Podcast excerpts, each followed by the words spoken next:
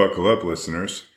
I love that, Kyle. That's really clever. Is that because there was um, a seatbelt sign noise? Yeah. Well, welcome to. Well, that fucked me up. A podcast with Luke Colson and Kyle Wise. and a seatbelt sound. Uh, every week, we'll be talking to real guests about their amazing, often traumatic, life changing experiences and events that have happened to them. Focusing on stories of survival, hope, and overall triumph. Yeah, so really focusing on the good stuff that has come out of some pretty extraordinary things that have happened to people. Yeah, I love that. me too. Yeah, uh, we actually have our first sponsor too, which is jolly exciting. And we're now spon- I feel like now's a great time to use the seat the seatbelt sign. And the original handlebar jack, which you can find at www.handlebarjack.com. Do you know what that is, Kyle? I don't. Right, so you know when you need to mend your bike, your bicycle, and you turn it upside down because your chain's fallen off, or maybe there you've got a flat tire. Yeah, I was thinking, man, it always messes up with my gears. Yeah, it messes up with your gears. So now there's a little stand which is perfectly portable and comes in a really nice package. And these two little clips and they clip onto your handlebars. They're completely universal. And then it turns into a little stand. So when you turn your bike upside down, it literally allows your bike to balance. It's like one of the most cleverest things. And I just want to add that we're not a bicycle podcast. However, we are all about surviving traumatic and life changing experiences. Have you ever had a flat tire on like a grimy, dusty road? Yeah, it's the worst. the worst. So now our tenuous sponsorship link is complete. If you do go online at www.handlebarjack.com and you type in the code WTFMU, which is actually the acronym for our podcast, which we had to write down because it really confused the fuck out of us. then some of the proceeds will be going to foodonfoot.org. That's foodonfoot.org and those guys are helping out the unhoused and the low income neighbors in your neighborhood. So our friends at Handlebar Jack will actually donate um, some of the proceeds to that amazing organization. So, I mean, it's a win-win, people. Incredible. Oh, welcome, listeners. It is another episode of Well, That Fucked Me Up with uh, with me, Luke, and my trusty sidekick, Kyle. I'm really excited for this one. Uh, this week, we're talking to uh, Tommy. We've so far, uh, over the last couple of episodes, had some pretty amazing stories from people who have suffered uh, extraordinary adversity and accidents and crisis. And uh, Tommy's going to give us a little insight into his life growing up um, and the, the story that leads to what we are calling his life changing event. Well, first of all, I have to say thank you, Luke. um, and while that did fuck me up. Um, you know, I was born and raised uh, a the the baby of a big Italian family. So if that didn't fuck me up, I don't know what did. How many? Um, well, I only had th- two brothers and a sister. But my dad had two brothers, uh, three brothers. So there Hmm. was four boys. We all grew up near each other. There's 27 kids. So it was like having 26 brothers and sisters. Wowzers, yeah. And I was the baby. Right. So, and I think I may have been an oopsie because I was far down the line of being the youngest. I love it. So uh, that made me, you know, obviously made me unique to begin with. So, you know, and then on top of it being gay, whoa, that was just the the, the roller coaster of roller coasters as as a teenager. And my teenage years were so much fun. Did you I come out say. as a teenager? I came out in my early twenties. Got it. Um, I think I came out when I was 20, actually. Right. To be honest with you. I mean, officially came out. They, I think they knew. Right. You know. Yeah. Your mom always knows. Yeah, yeah.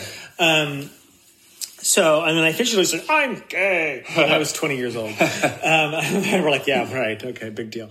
Um, They were like, uh, uh, yeah. I think, we, I think we got that. I think we got that when you kept on bringing girls around, but they didn't ever stick. They never, they never stuck. Um, and uh, yeah, so you know, life was just an awesome, awesome experience until I hit 20. Mm. And, you know, I was full of life. I'm, I'm full of life now, Mm-hmm. but there was a period between the ages of 21 and maybe I'm now 56, I'd say 50, that was not great. Right. And, you know, why I love this podcast so much is because there are so many things that I have to give back to the universe that could save someone 30 years of suffering. That's amazing. And I think that's the exact idea of why we're doing this. Yeah, and you know, so back in the early 90s, well, actually back in the you know late 80s, early 90s, um, living in New York City, I fell in love with the love of my life when I was very young. I was 21 years old, and he was truly an exceptional, exceptional person and helped me through coming out, understanding gay life, mm. being able to navigate it. Because, you know, back then it was a very challenging time. There was the HIV epidemic. Um, there was, there was so much, um, going on. Yeah. And so much unknown. Very much like what we're going through today with the coronavirus and the unknown. And the, there's no true story. Right. And it's so funny that Dr. Fauci's like right in the middle of it all. Because he was right in the middle of it back then too. That's amazing. Um, yeah. And it's so funny that we're having this podcast today because I did get my first vaccine today, which was really one of those uh, moments in life where the pressure was just released. Well, congratulations um, on that as well. That's so back, you know, Tom, he was a, you know, it was the Tom and Tommy show. We had a great life um, up until the time I found out he was lying to me. Um, and he came to me one day and said that he had been lying to me for two years, that he had been HIV positive, oh my and he was quite sick. Oh my gosh! You know that's a big deal when you're when you're young.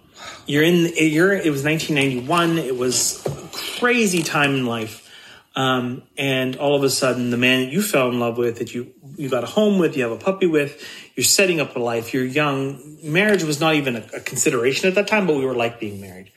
Um, and to find out he was sick, and I found this out in November, probably the first week of November. Um, I quite quickly after that found out I was HIV positive um, because he had lied to me because we had we had that conversation. We were having that conversation for two years of being wow. safe and not be.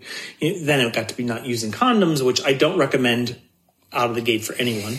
Um, and I found out I was HIV positive that Thanksgiving, which is this past Thanksgiving was 30 years ago. I'm assuming you went to get checked because he, he told you that story, yeah. right? And back then, testing wasn't like immediate. Like you had to wait a couple weeks. wow. Um, and you know, AZT was flying around, so I found out I was positive. He died in March. Oh my God. My best friend died three days after him, and then another friend died three days after that. So I had a week of death. Dear God. So, you know, being a new, young, HIV positive guy in the 90s was really super scary because you were just waiting for the shoe to drop. It was your turn to die. Oh it was mm. my turn to die. And, you know, I didn't. Obviously, I'm sitting here talking to you 30 years later. Um, but survivor's guilt, anybody out there who doesn't think survivor's guilt is a real thing, hmm. you're wrong. Survivor's guilt is a very, very passive aggressive disease hmm. that can really change, that can really fuck you up. And it did you know, it did subtly for me. I became like, okay, I'm going to do this naturally. I'm not going to take the medication. I'm going to do the vitamins. I'm going to do yoga. I'm going to do, and this was back in the 90s when the, that sort of thing was not recommended. Right. It was recommended everyone take AZT, everyone take the drugs. You know, I didn't do that. And maybe that's what kept me alive, or maybe God had another plan. And I think God had another plan. Um, I did spend many years in uh, in a a state of guilt. Mm. And this guilt that truly may or may not have brought me to where I am today as a recovering alcoholic. I drank those 30 years because I didn't know how to be without medication. I didn't know how to be a person without being medicated. I couldn't sleep without it. Um, I had a, an extraordinary, I have an extraordinary career in the fashion industry, and I truly do believe that I had someone looking over my shoulder to carry me through it.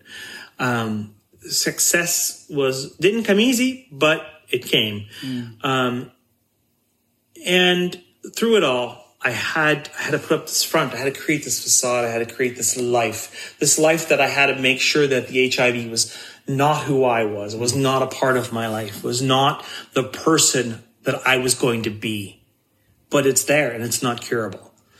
Um, That's amazing. Yeah. How did you, in that, um, so a couple of things, um, and thank you for sharing that story is, is off the charts, you know, um, how that must have been terrifying that, that, that whole time in the 80s and 90s. I mean, what was that like? Like just with that all around you? Well, you know, it was like they were dropping like flies. Um, the people that had transitioned uh, to being positive, the men that had transitioned in the 80s, they were the first to die because there was really no sarcoma was killing them left and right sarcoma of the lungs sarcoma of the brain which is a cancerous uh, which is cancer basically.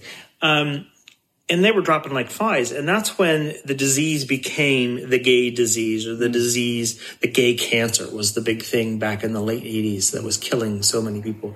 When they finally realized the trend when they finally started to understand where the transmission was happening then it became like okay no sex if you didn't have a partner you weren't getting a partner for a long time you, you were not having sex for a very long time Yeah. um, so there was a good five years before we all had like able to have sex again with with a, with a peace of mind, right? Um, but you know, the thing for the thing the, the thing for young people at that time, like myself, was there were no answers. There was no there was no one you could turn to. The the older guys that had transitioned were all dying.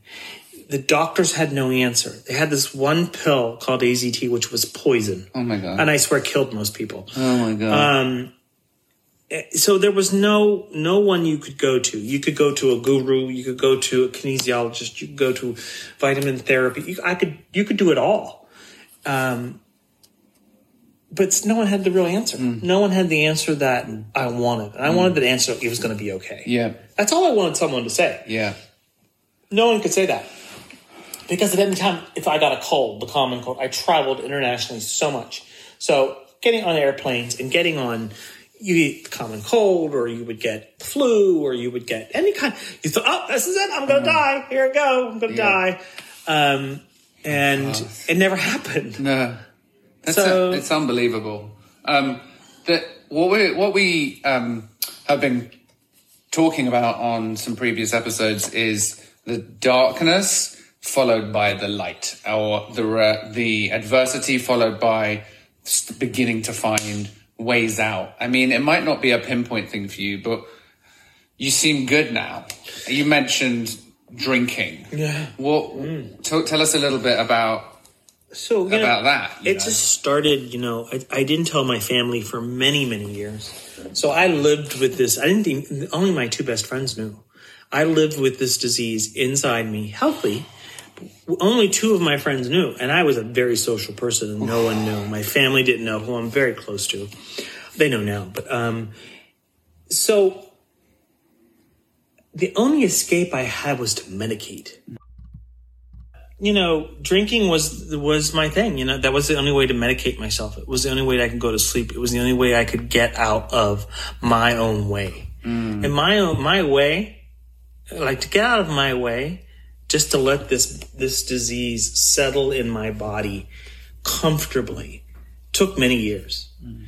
Now it sits with me, and it's a huge part of who I am today and why I'm meant to be on this earth still to help. Yeah, boy, did it fuck me up for 30 years, 30, more than 30 years. I mean, I was out of my mind with guilt and worry and shame and and fear and uh, anxiety, everything that comes along with.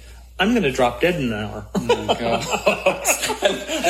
love that you laugh after that as well. I'm going to drop dead in an hour. Oh my God. Um, or I'm going to get some sort of a disease that's going to, you know, change change the trajectory of my life, the life that I knew I could build for myself.